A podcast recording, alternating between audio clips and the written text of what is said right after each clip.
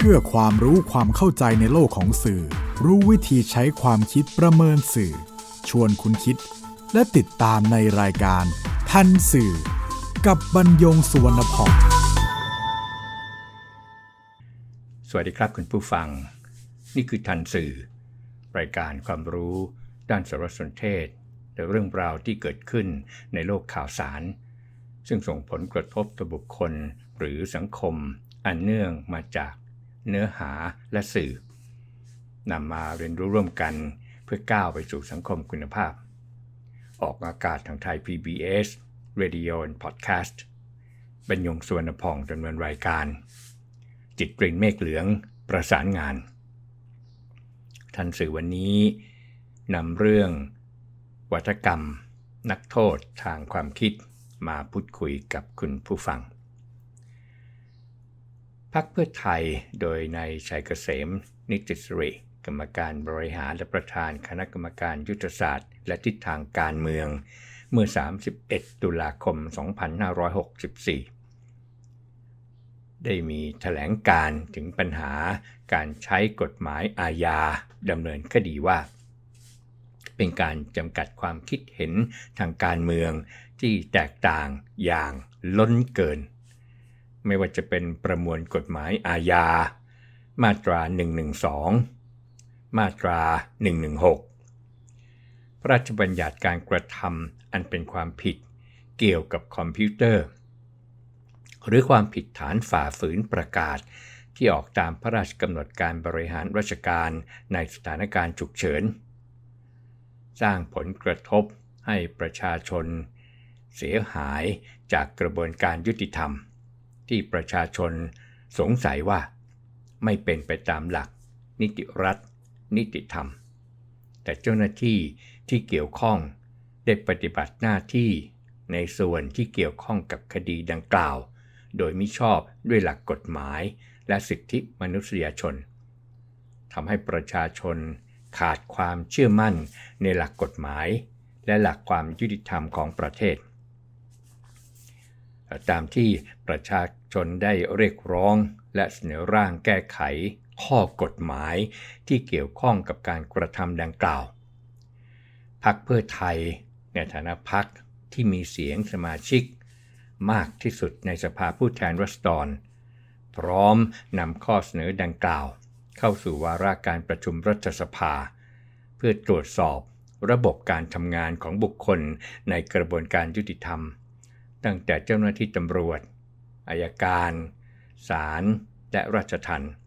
ว่าได้ปฏิบัติหน้าที่หรือใช้ดุลพินิจไม่เป็นไปตามเจตนารมณ์ของกฎหมายหรือไม่และตรวจสอบสั่งการโดยรัฐบาลรวมถึงการแก้ไขกฎหมายระเบียบปฏิบัติที่ไม่เป็นธรรมเพื่อให้นักโทษทางความคิดได้รับการปล่อยตัวและ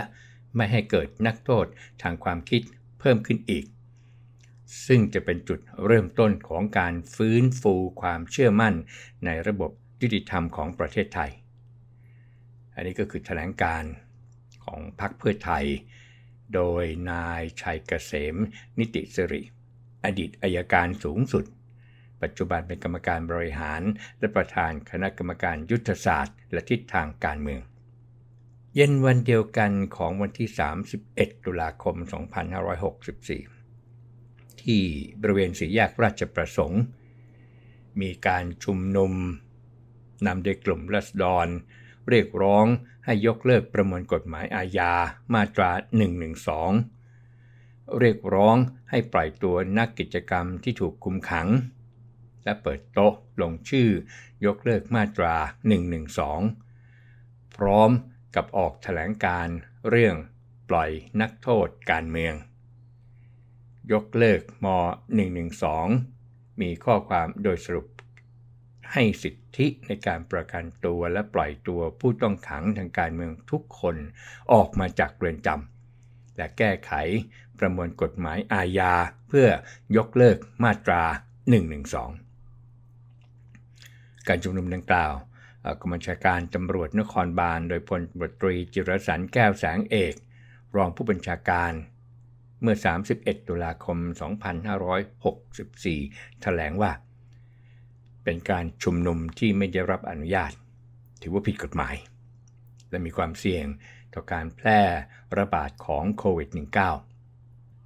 กรณีนักการเมืองซึ่งมีอดีตเป็นอัยการสูงสุดกล่าวถึงมาตราหนึ่งหนึ่งสองและมาตราหนึ่งหนึ่งหกว่าเป็นกฎหมายที่จำกัดความคิดเห็นทางการเมืองโดยใช้คำว่าแตกต่างอย่างล้นเกินต้องแก้ไข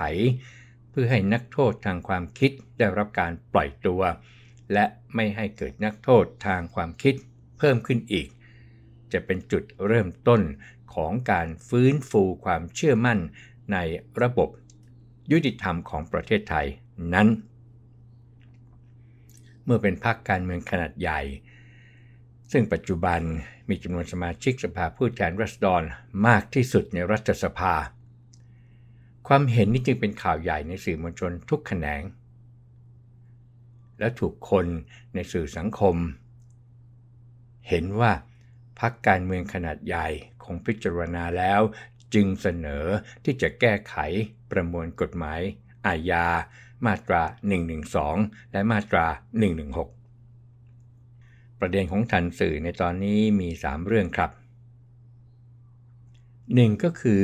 วัฏกรรมนักโทษทางความคิดสองการบังคับใช้มาตราหนึ่งหนึ่งสองและมาตราหนึ่งหนึ่งหก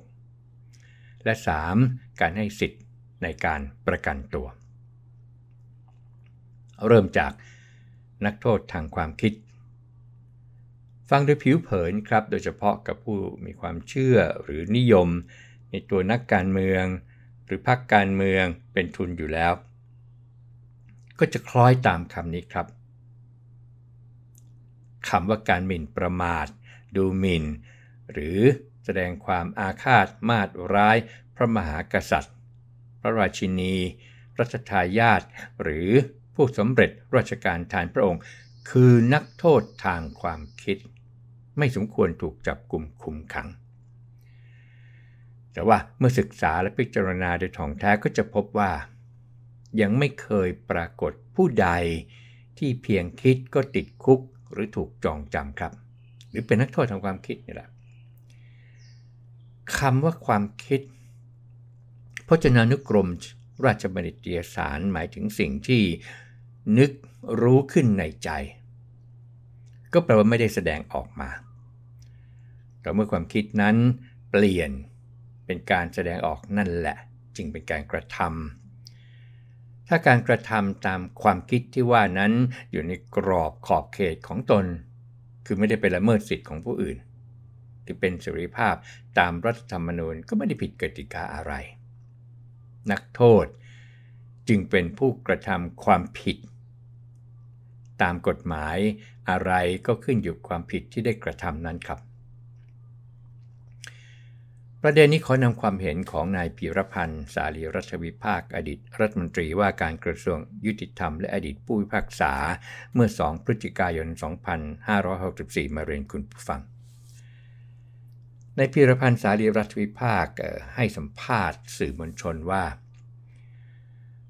เรามีสิทธิเสรีภาพที่จะไม่เห็นด้วยกับหลักเกณฑ์ของกฎหมาย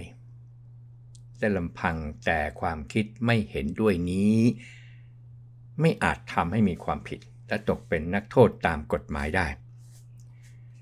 แต่ถ้าลงมือกระทำในสิ่งที่กฎหมายกำหนดว่าเป็นความผิดเมื่อใดแล้วนั่นคือการทำลายกติกาทำให้ต้องตกเป็นนักโทษและต้องรับโทษตามกฎหมายนี่เป็นกฎกติกาของระบอบประชาธิปไตยในทุกประเทศทั่วโลกอดีตผู้พิพากษายังกล่าวถึงหลักความรับผิดทางอาญาว่าต้องมีองค์ประกอบครบสามประการได้แก่หนึ่งคิดว่าจะกระทำการที่กฎหมายบัญญัติเป็นความผิด สอง ตกลงใจว่าจะกระทำตามที่คิดนั้นและ สาม ลงมือกระทำการนั้นเพราะฉะนั้นเพียงแค่คิดแต่ไม่มีการลงมือกระทำก็ไม่มีความผิดอาญาและไม่มีโทษตามกฎหมายด้วยเหตุนี้จึงไม่มี นักโทษทางความคิดในคุกไหนทั้งนั้นนั่นคือความเห็นของนายพีรพันธ์สาลีรัฐวิภาคอดีตรัฐมนตรีว่าการกระทรวงยุติธรรมและอดีตผู้พิพากษากับกล่าวโดยสรุปนักโทษทางความคิดจึงเป็นเพียงวาทกรรมคำประดิษฐ์และยังไม่อยู่บนพื้นฐานของข้อเท็จจริงใดๆในกรณีนี้อีกด้วยมาถึงประเด็นที่สองคือการบังคับใช้มาตราหนึ่งหนึ่งสองและมาตราหนึ่งหนึ่งหกประมวลกฎหมายอาญามาตราหนึ่งหนึ่งสองบัญญัติว่าผู้ใดหมิ่นประมาทดูหมิ่นหรือแสดงความอาฆาตมาตร้ายพระมหากษัตริย์พระราชินีรัชทายาทหรือผู้สำเร็จราชการแทนพระองค์ต้องระวางโทษจำคุกตั้งแต่สามปีถึงสิบห้าปีมาตราหนึ่งหนึ่งสองไม่ใช่กฎหมายใหม่ครับมีมาตั้งแต่สมัยรัตนโกสินทร์ตอนต้นเรียกว่ากฎหมายตราสามดวงที่ตราขึ้นในรัชสมัยพระบาทสมเด็จพระพุทธยอดฟ้าจุฬาโลกรัชกาลที่หนึ่งก็ชำระมาจากกฎหมายต่างๆในสมัยอยุธยาอยู่ในมาตราเจ็ดสิบสองความผิดในการติเตียนว่ากล่าวพระเจ้าอยู่หัวก็มีการลงโทษไปจนถึงขั้นประหารชีวิตสมัยรัชกาลที่ห้าก็มีพระราชกำหนดรักษาลักษณะหมิ่นประมาทโดยการพูดหรือเขียนถ้อยคำเท็จออกโฆษณาการรศหนึ่งหนึ่งแปดระบุความผิดในการหมิ่นประมาทพระเจ้าแผ่นดินไว้ในมาตราสี่โทษเนี่ยจำคุกเป็นครั้งแรกไม่เกินสามปีปรับไม่เกิน หนึ่งพันห้าร้อย บาทนี่เป็นค่าเงินเมื่อกว่าร้อยปีมาแล้วนะครับหรือทั้งจำทั้งปรับต่อมาโปรดเกล้าโปรดกระหม่อมให้ปฏิรูปกฎหมายใหม่มีการประกาศใช้กฎหมายลักษณะอาญารศหนึ่งสองเจ็ดซึ่งเป็นต้นกำเนิดของประมวลกฎหมายอาญาในปัจจุบันและเพิ่มคำว่าแสดงความอาฆาตมาตร้ายดูหมิ่นหรือประทุษร้ายพระมหากษัตริย์มีโทษจำคุกสามถึงเจ็ดปีปรับ หนึ่งพัน ถึง ห้าพัน บาทหรือทั้งจำทั้งปรับหลังเปลี่ยนแปลงการปกครองสองพันสี่ร้อยเจ็ดสิบห้ารัฐบาลคณะราษฎรได้ยกเลิกกฎหมายเกี่ยวกับหมิ่นประมาทพระมหากษัตริย์พระราชินีและรัชทายาทโดยอ้างหลักความเสมอภาคตามรัฐธรรมนูญจนถึงปีสองพันสี่ร้อยเก้าสิบเก้าจึงมีการตราประมวลกฎหมายอาญาและปรากฏมาตราหนึ่งหนึ่งสองเป็นครั้งแรกข้อความเหมือนกับ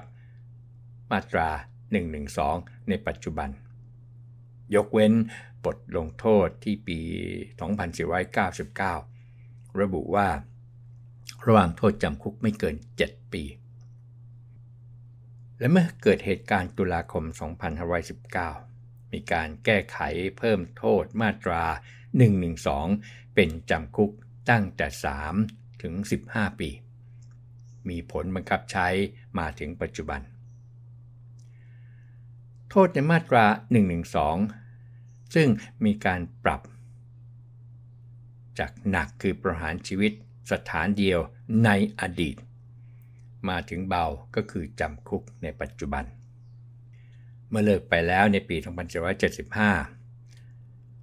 แล้วทำไมจึงกลับมามีใหม่ในปีสองพันสี่ร้อยเก้าสิบเก้าหลังว่างไปยี่สิบสี่ปีคำตอบก็คือคนธรรมดาเมื่อถูกละเมิดสามารถใช้สิทธิ์ในการฟ้องร้องให้ลงโทษหรือชดใช้เป็นเงินได้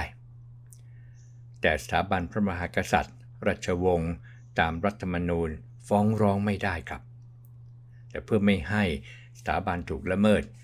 จึงต้องมีกฎหมายคุ้มครองไม่ต่างไปจากประชาชนประเทศที่ใช้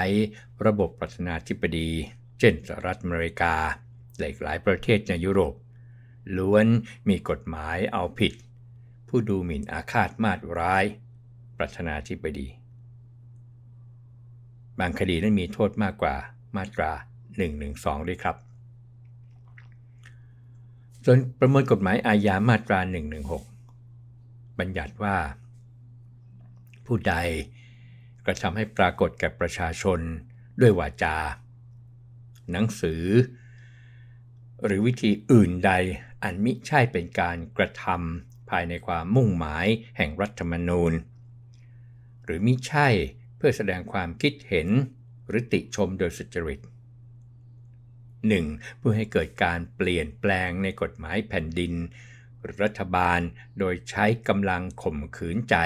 หรือใช้กำลังประทุษร้าย สอง. เพื่อให้เกิดความปั่นป่วนหรือกระด้างกระเดื่องในหมู่ประชาชนถึงขนาดที่จะก่อความไม่สงบขึ้นในราชอาณาจักรหรือ สาม. เพื่อให้ประชาชนล่วงละเมิดกฎหมายแผ่นดินต้องระวางโทษจำคุกไม่เกินเจ็ดปีมาตรานี้ไอลอซึ่งเป็นบล็อกของกลุ่มผู้ชุมนุมอธิบายคำมุ่งเอาผิดว่าเป็นการทำให้ปรากฏแก่ประชาชนด้วยวาจาหนังสือหรือวิธีอื่นหมายความว่าเป็นกฎหมายที่กำกับการแสดงความคิดเห็นต่อสาธารณะไม่ให้กระทบต่อความมั่นคงของรัฐหากเป็นการแสดงความคิดเห็นโดยสุจริตไม่ว่าจะเป็นการวิพากษ์วิจารณ์การทำงานของรัฐบาลวิพากษ์วิจารณ์กฎหมายที่เห็นว่าไม่ชอบธรรมโดยเฉพาะในยุคปัจจุบันที่สามารถใช้เสรีภาพแสดงความคิดเห็นตามสิทธิขั้นพื้นฐานในรัฐธรรมนูญด้วยแล้วประการสำคัญเมื่อกฎหมายนี้อยู่ในหมวดความมั่นคงการกระทำที่จะถือว่าผิดมาตราหนึ่งหนึ่งหกผู้กระทำต้องมีเจตนาให้กระทบต่อความมั่นคงด้วยกรณีที่มีการเรียกร้อง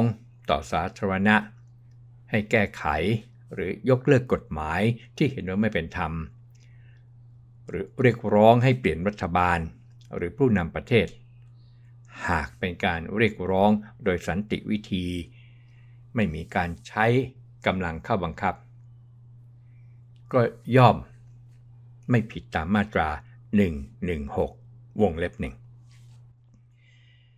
ครับอย่างไรก็ตามนายพีรพันธ์สารีรัฐวิภาคอดีตรัฐมนตรีว่าการกระทรวงยุติธรรมและอดีตผู้พิพากษาตั้งข้อสังเกตว่าหากใครกระทำการอย่างใดอย่างหนึ่งจนบ้านเมืองย่อยยับแต่คนทำไม่มีความผิดบ้านเมืองจะอยู่ต่อไปได้อย่างไรคงไม่มีประชาชนที่เป็นพลเมืองดีและเป็นเสียงส่วนใหญ่ของประเทศคนไหนอยากให้บ้านเมืองลุกเป็นไฟจึงอ้างไม่ได้ว่าประชาชนเรียกร้องเพราะมาตราหนึ่งหนึ่งสองและมาตราหนึ่งหนึ่งหกไม่เกี่ยวอะไรกับการเมืองหรือความคิดทางการเมืองเลยมาถึงประเด็นสุดท้ายครับคือการให้สิทธิประกันตัวซึ่งนายชัยเกษมนิติสิริใช้คำว่าเพื่อให้นักโทษทางความคิดได้รับการปล่อยตัวอันเป็นกรณีที่กลุ่มผู้ชุมนุมในชื่อต่างๆเรียกร้องให้แกนนำการชุมนุมซึ่งยังถูกคุมขังได้รับการประกันตัวโดยอ้างสิทธิอันชอบธรรมตามรัฐธรรมนูญที่ผู้ถูกกล่าวหาว่ากระทำความผิดให้ถือว่าเป็นผู้บริสุทธิ์หรือ presumption of innocence จนกว่าจะได้มีคำพิพากษาถึงที่สุดว่าบุคคลนั้นเป็นผู้กระทำความผิดโดยปราศจากข้อสงสัยคือ guilt beyond a reasonable doubt หลักการที่ว่านี้มีอยู่ในปฏิญญาสากลว่าด้วยสิทธิมนุษยชนUniversal Declaration of Human Rights ในปี สองพันสี่ร้อยเก้าสิบเอ็ด ข้อ เอ็ดวงเล็บหนึ่งบัญญัติว่าบุคคลซึ่งถูกกล่าวหาว่ามีความผิดอาญามีสิทธิ์ที่จะได้รับการสันนิษฐานไว้ก่อนว่าบริสุทธิ์จนกว่าจะมีการพิสูจน์ว่ามีความผิดตามกฎหมายในการพิจารณาโดยเปิดเผยและผู้นั้นจะรับหลักประกันทั้งหลายที่จำเป็นในการต่อสู้คดีส่วนกติการะหว่างประเทศว่าด้วยสิทธิพลเมืองและสิทธิทางการเมืองปีสองพันห้าร้อยเก้าข้อสิบสี่วรรคสองก็บัญญัติว่าบุคคลทุกคนซึ่งต้องหาว่ากระทำผิดอาญาต้องมีสิทธิได้รับการสันนิษฐานว่าเป็นผู้บริสุทธิ์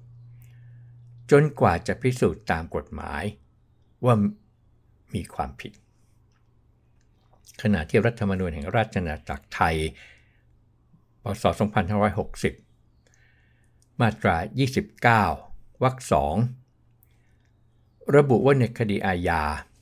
ให้สันนิษฐานไว้ก่อนว่าผู้ต้องหาหรือจำเลยไม่มีความผิดและก่อนมีคำพิพากษาอันถึงที่สุดแสดงว่าบุคคลได้กระทำความผิดจะปฏิบัติต่อบุคคลนั้นเสมือนเป็นผู้กระทำความผิดมิได้โดยวรรคสามระบุว่าการควบคุมหรือคุมขังผู้ต้องหาหรือจำเลยให้กระทำได้เพียงเท่าที่จำเป็นเพื่อป้องกันมิให้การหลบหนีและประมวลวิธีพิจารณากฎหมายอาญามาตราหนึ่งร้อยเจ็ดก็ระบุว่าผู้ต้องหาหรือจำเลยทุกคนพึงได้รับอนุญาตให้ปล่อยตัวชั่วคราวแต่ข้อที่แกนนำผู้ชุมนุมหรือคนที่เห็นต่างในกรณีนี้ไม่ได้นำมากล่าวถึงให้ครบก็คือมาตราหนึ่งร้อยแปดที่ระบุว่าในการวินิจฉัยคำร้องขอให้ปล่อยชั่วคราวต้องพิจารณาข้อเหล่านี้ประกอบได้แก่หนึ่งความหนักเบาแห่งข้อหาสองพยานหลักฐานที่นำมาสืบแล้วมีเพียงใดสามพฤติการต่างๆแห่งคดีเป็นอย่างไรสี่เชื่อถือผู้ร้องขอประกันหรือหลักประกันได้เพียงใดห้าผู้ต้องหาหรือจำเลยน่าจะหลบหนีหรือไม่หกภัยอันตรายหรือความเสียหายที่จะเกิดจากการปล่อยชั่วคราวมีเพียงใดหรือไม่และเจ็ดในกรณีที่ผู้ต้องหาหรือจำเลยต้องขังตามหมายศาลถ้ามีคำคัดค้านของพนักงานสอบสวนพนักงานอัยการโจทก์แล้วแต่กรณีศาลพึงรับประกอบการวินิจฉัยได้ยังมีอีกครับถ้าศาลเนี่ยไม่ให้ปล่อยชั่วคราวกรณีนี้ยังมีระบุไว้ในมาตรา หนึ่งศูนย์แปดทับหนึ่ง ว่าจะกระทำได้ต่อเมื่อมีเหตุอันควรเชื่อเหตุใดเหตุหนึ่งได้แก่หนึ่งผู้ต้องหาหรือจำเลยจะหลบหนีสองผู้ต้องหาหรือจำเลยจะไปยุ่งเหยิงกับพยานหลักฐานสามผู้ต้องหาหรือจำเลยจะไปก่อเหตุอันตรายประการอื่นสี่ผู้ร้องขอประกันหรือหลักประกันไม่น่าเชื่อถือและห้าการปล่อยชั่วคราวจะเป็นอุปสรรคหรือก่อให้เกิดความเสียหายต่อการสอบสวนของเจ้าพนักงานหรือการดำเนินคดีในศาลครับคำสั่งเมื่อสั่งไม่ให้ปล่อยชั่วคราวก็ยังต้องแสดงเหตุผลและต้องแจ้งเหตุดังกล่าวให้ผู้ต้องหาหรือจำเลยและผู้ยื่นคำร้องขอให้ปล่อยชั่วคราวทราบเป็นหนังสือโดยเร็วข้อความที่ว่าผู้ต้องหาหรือจำเลยทุกคนพึงได้รับอนุญาตให้ปล่อยตัวชั่วคราวจึงไม่ใช่เป็นการอนุญาตให้ปล่อยตัวโดยอัตโนมัติ ศาลจะต้องวินิจฉัยคำร้องขอให้ปล่อยตัวโดยพิจารณาเงื่อนไขตามมาตราหนึ่งร้อยแปดการไม่อนุญาตให้ปล่อยตัวชั่วคราวจะทำได้หากมีเหตุอันควรเชื่อห้าข้อตามมาตรา หนึ่งร้อยแปดทับหนึ่ง ครับอย่างไรก็ตามการนำผู้ชุมนุมในคดีอาญามาตราหนึ่งร้อยสิบสองและมาตราหนึ่งร้อยสิบหกทุกคนล้วนเคยได้สิทธิ์ปล่อยชั่วคราวมาแล้วทั้งสิ้นแต่ก็ยังผิดคำสั่งของศาลไปกระทำความผิดซ้ำศาลจึงไม่ให้ประกันนั่นคือข้อเท็จจริงที่ผู้เรียกร้องไม่ได้กล่าวถึงและนี่ก็คือสามประเด็นในทันสื่อวันนี้พบกันใหม่ในทันสื่อไทย พี บี เอส Radio and Podcast บรรยง สุวรรณพงศ์สวัสดีครับติดตามรายการทันสื่อได้ทางไทย พี บี เอส Podcast เว็บไซต์ ไทย พี บี เอส พอดแคสต์ ดอท คอม แอปพลิเคชัน Thai พี บี เอส Podcast และ YouTube Channel Thai พี บี เอส Podcast